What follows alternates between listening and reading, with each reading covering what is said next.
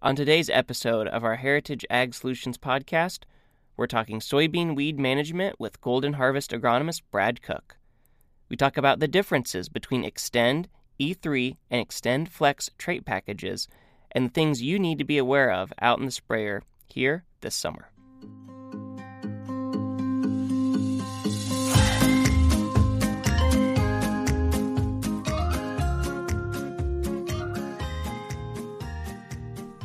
Okay, so today we are back with Brad Cook, and today we are talking about soybean weed management. Uh, Brad, for all intents and purposes, the crop is in and the sprayers are now rolling. On the edges of some fields, we see the flag markers showing what uh, trait packages those soybeans are. So, what are the major trait packages that we're actually seeing this year? Yeah, so for for for 2021, uh, there's really really three main classes of, of trait packages that are out there um, to be managed with herbicides and, and, weed management. So you've got what we've had for the last several years, which is Xtends. Um, that allows the over-the-top application of dicamba products, which we'll, we'll get into specific ones and their uh, their labels and such. But um, the, the second one, um, and new to the market, is is, is Xtend Flex, uh, got got approved um, late last year, and so some of those products are out there. That that allows the addition of glufosinate um, over the top um, of those of that trait system, um, which is your Liberty brands and such. Um, and last but certainly not least is the Enlist 3 system, where you have the ability to um, spray glyphosate, glufosinate, as well as 2,4-D choline, which is branded as Enlist One and Enlist Duo, and so we'll talk through um, that management system as well, which gives you several options. Okay, so to dig into that Enlist Three, glyphosate and glufosinate, that's Roundup, Liberty, and then the 2,4-D choline. Exactly. Okay, so that's what we're seeing now. Are they interchangeable? So as if to say what happens if an E3 soybean gets sprayed with a dicamba product, or what happens if an Xtend gets sprayed with, you know, um, a 2,4-D type. You know, what does that look like? Yep, that's a great question, and and it's a great question, and we need to address um, this very specific answer to that because there's there's confusion out there.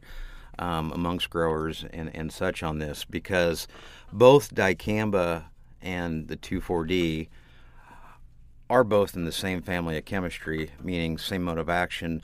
They are a growth regulator or an auxin. Um, that said, they're very different chemistries from a formulation standpoint. Um, dicamba salt and, and 2,4-D choline um, work in the plant differently. Um, and so each one of those trait packages are susceptible to that other auxin. So specifically, an E3 soybean is susceptible to dicamba. Um, and when you say susceptible, like what is it just going to burn it or is it going to kill it? Meaning it is lethal. Okay. Um, from that standpoint. Uh, Con- conversely, um, and not to quite the extent. So, so, soybeans are very sensitive to dicamba. So any anything without the Xtend trait is very sensitive to dicamba. Um, if you were to spray a, an Xtend or an Xtend Flex beans with, with 2,4-D, that would not be a, a good day either. Soybeans in general aren't as sensitive to 2,4-D, uh, but it would still be a very bad day. And, okay. And, and potentially a replant situation.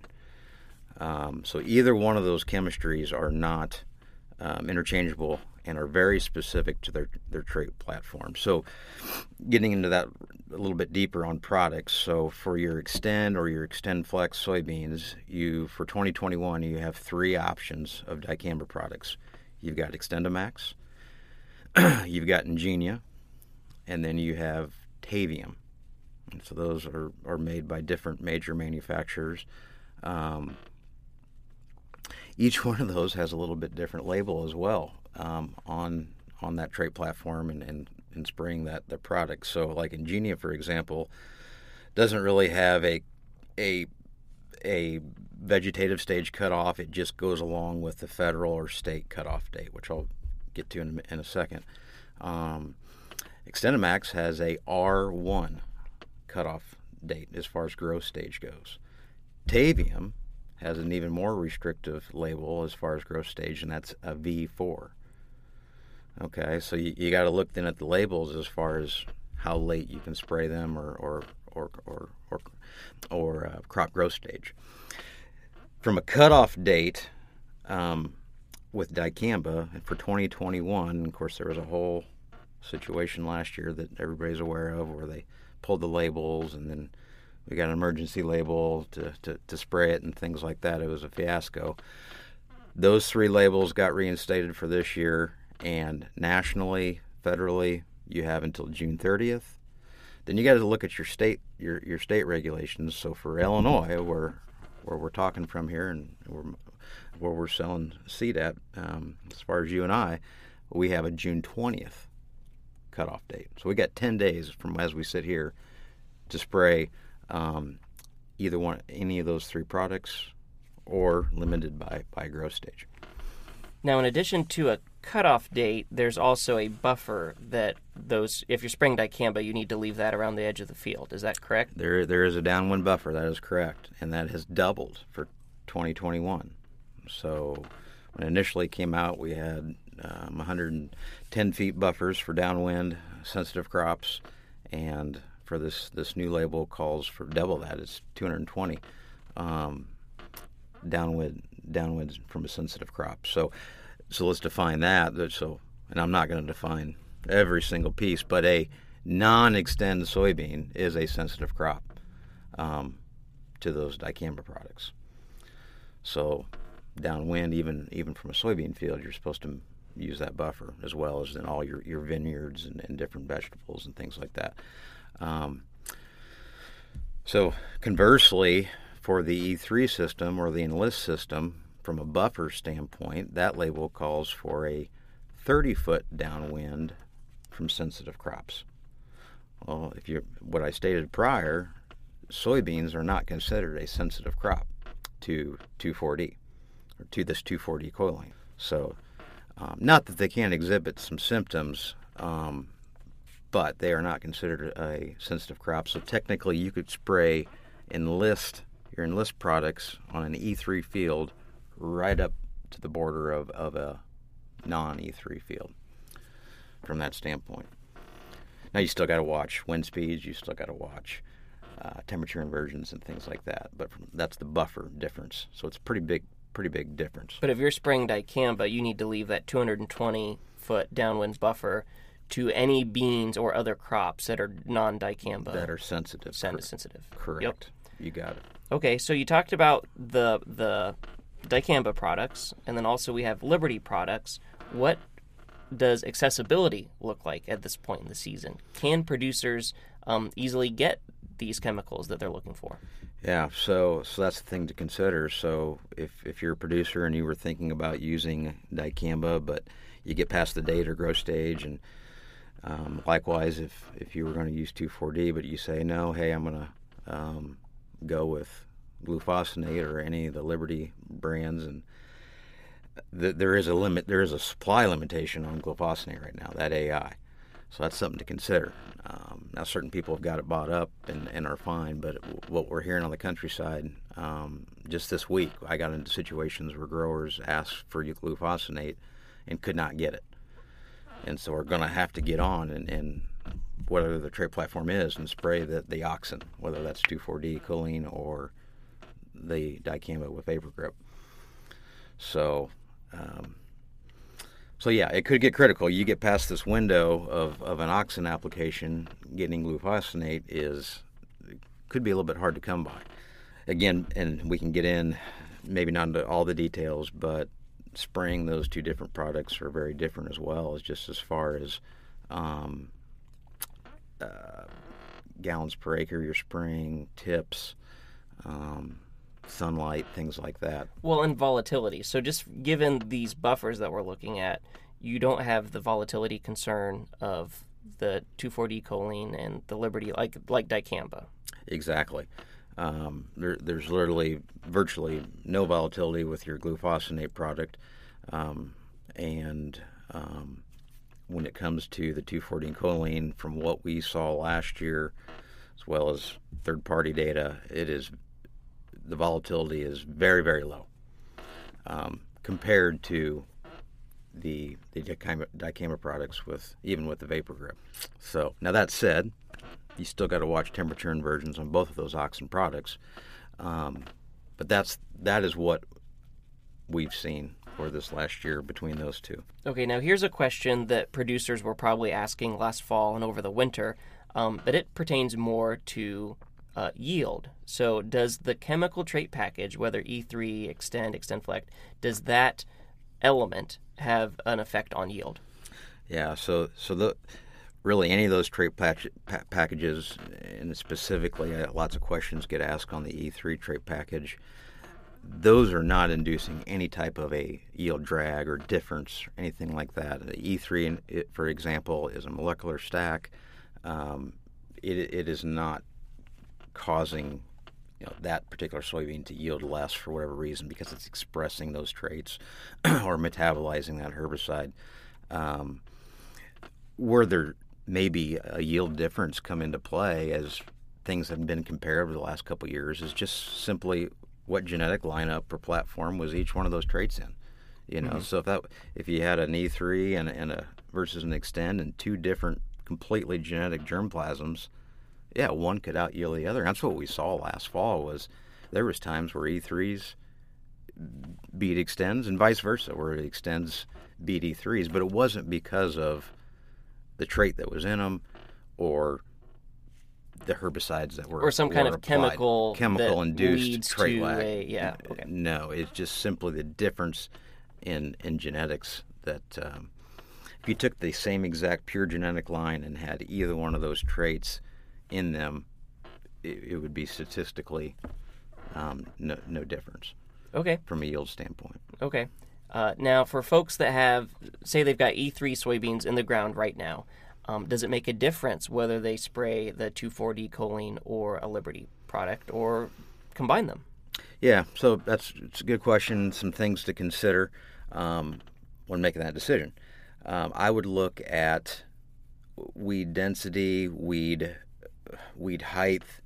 Um, you know, each one of those labels have have different restrictions as, as well as just you know weed heights and, and things like that. And auxin does really well on weeds that are and each one has a di- little bit different label. Don't get me wrong; I'm not going to quote labels right now, but you know that one to inch to six inch weed range, an auxin does really good at taking that down.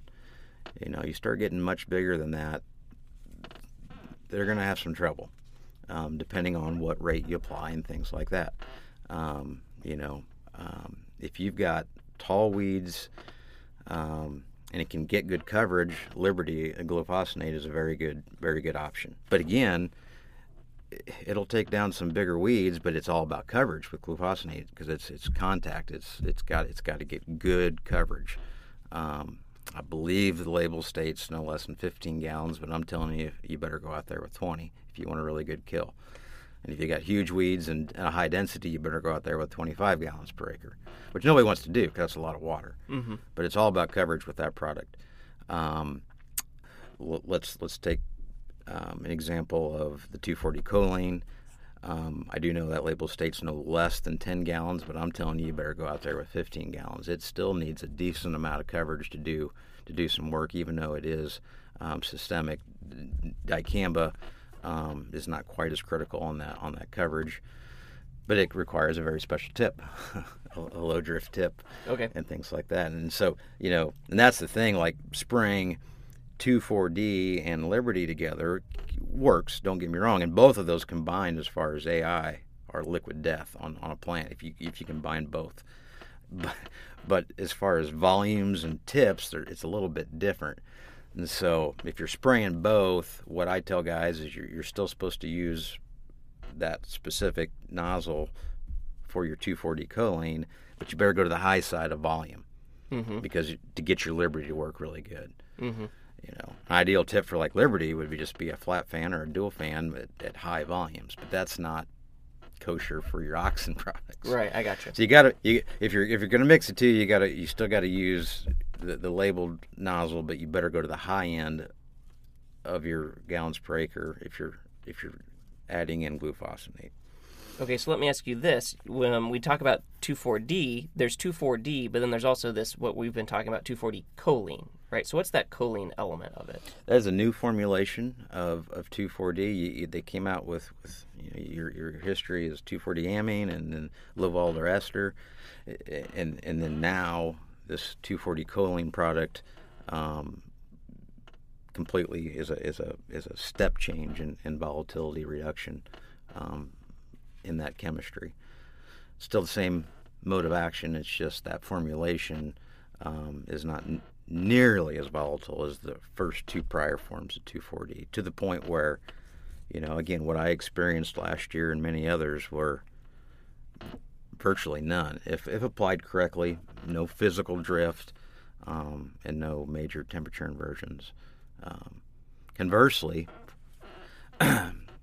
from seeing dicamba products over the last two to three years, I've walked a lot of volatilization issues. Both so with with dicamba, you can have both physical drift, which is why they have a very specific nozzle recommendation or requirement. It's not a recommendation; it's a requirement. Um, but then what can happen is, and we get into a little bit of science here, but it's simply it's it's a, it's volatilization, which is basically a liquid into a gas, essentially, going back to our science classes, and that happens from temperature inversions. And so when it gets real hot and then and cools back down and then gets real gets real hot, and so what happens then is that that turns into vapor and then moves. Mm-hmm. Um, and so, how it far can, can, it move? There's a good exact. I've seen it move oh, last year. I saw it move miles. Okay, so, so now you've so got the 220 was, foot buffer, but that doesn't do you a whole lot of good the, when you're dealing with a temperature inversion correct. situation. That's right. The buffers are are really more about physical drift. physical drift.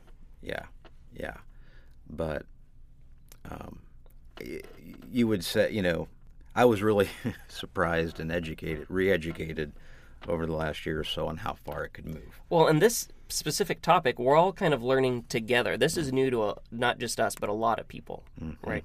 In fact, some have learned the hard way what can be sprayed on fields and what can't be sprayed on fields, even already. Yeah.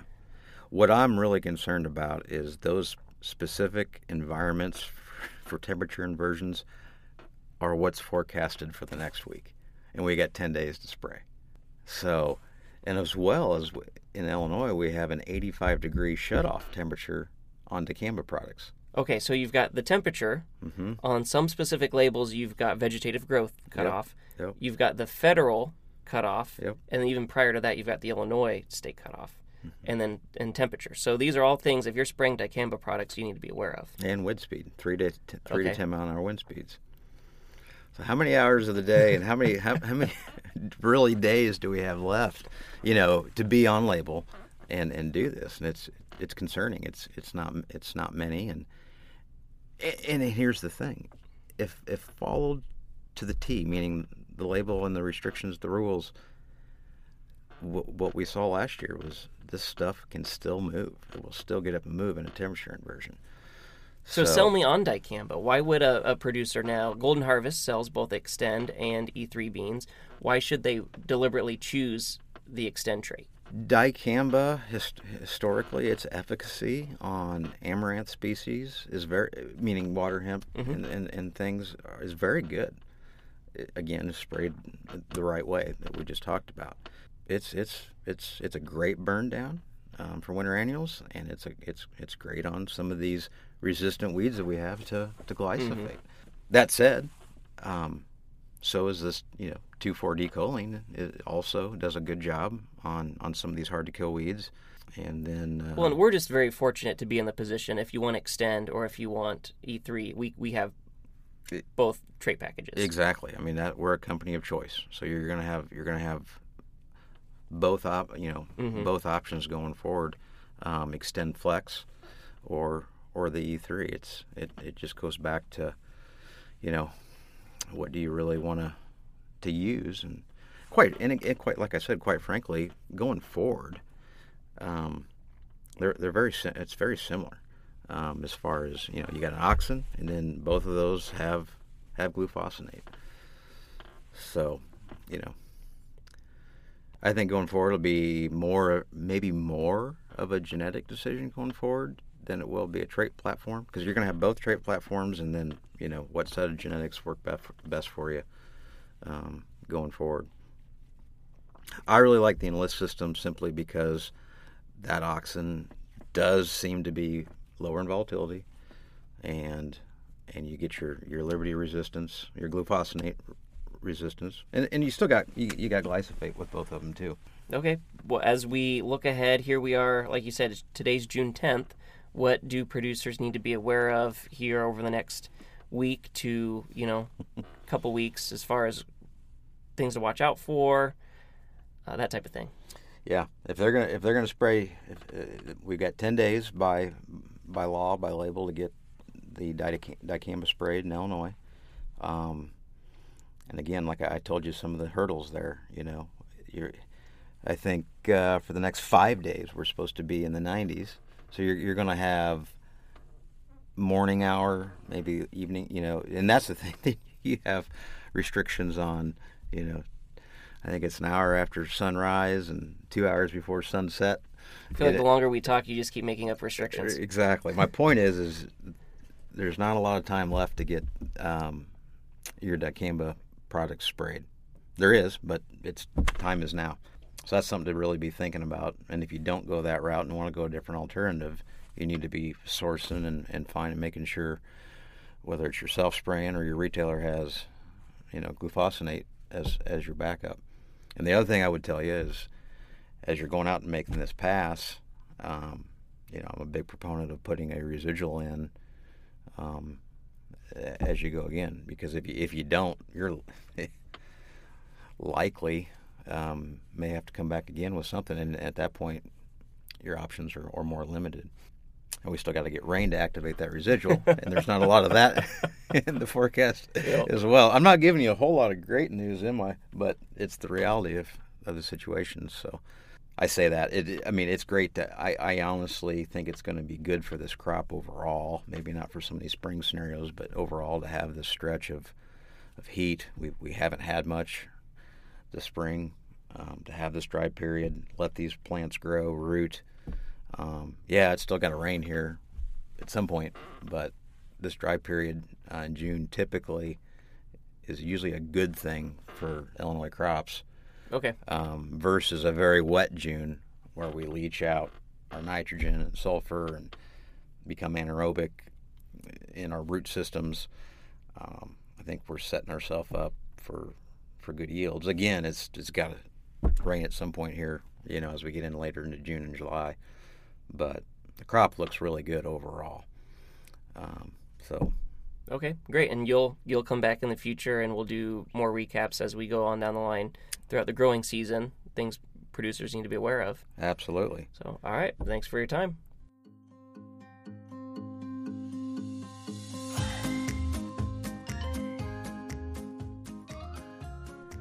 All right, that's going to do it for this week's episode. If you have further questions on the topic of weed management, feel free to reach out to us. You can find us on Facebook under Heritage Ag Solutions, or our email is heritageagseeds at gmail.com. Now, you can also visit goldenharvestseeds.com to access our 2021 agronomy handbook, as well as other articles on various topics. If you haven't yet, look us up on Apple Podcasts or Spotify and give us a follow so you don't miss any future episodes as we talk side dress, nutrient deficiencies, fungicide, and other agronomic topics as we progress through the growing season. We are Heritage Ag Solutions, helping you leave a legacy that lasts. We'll catch you next time.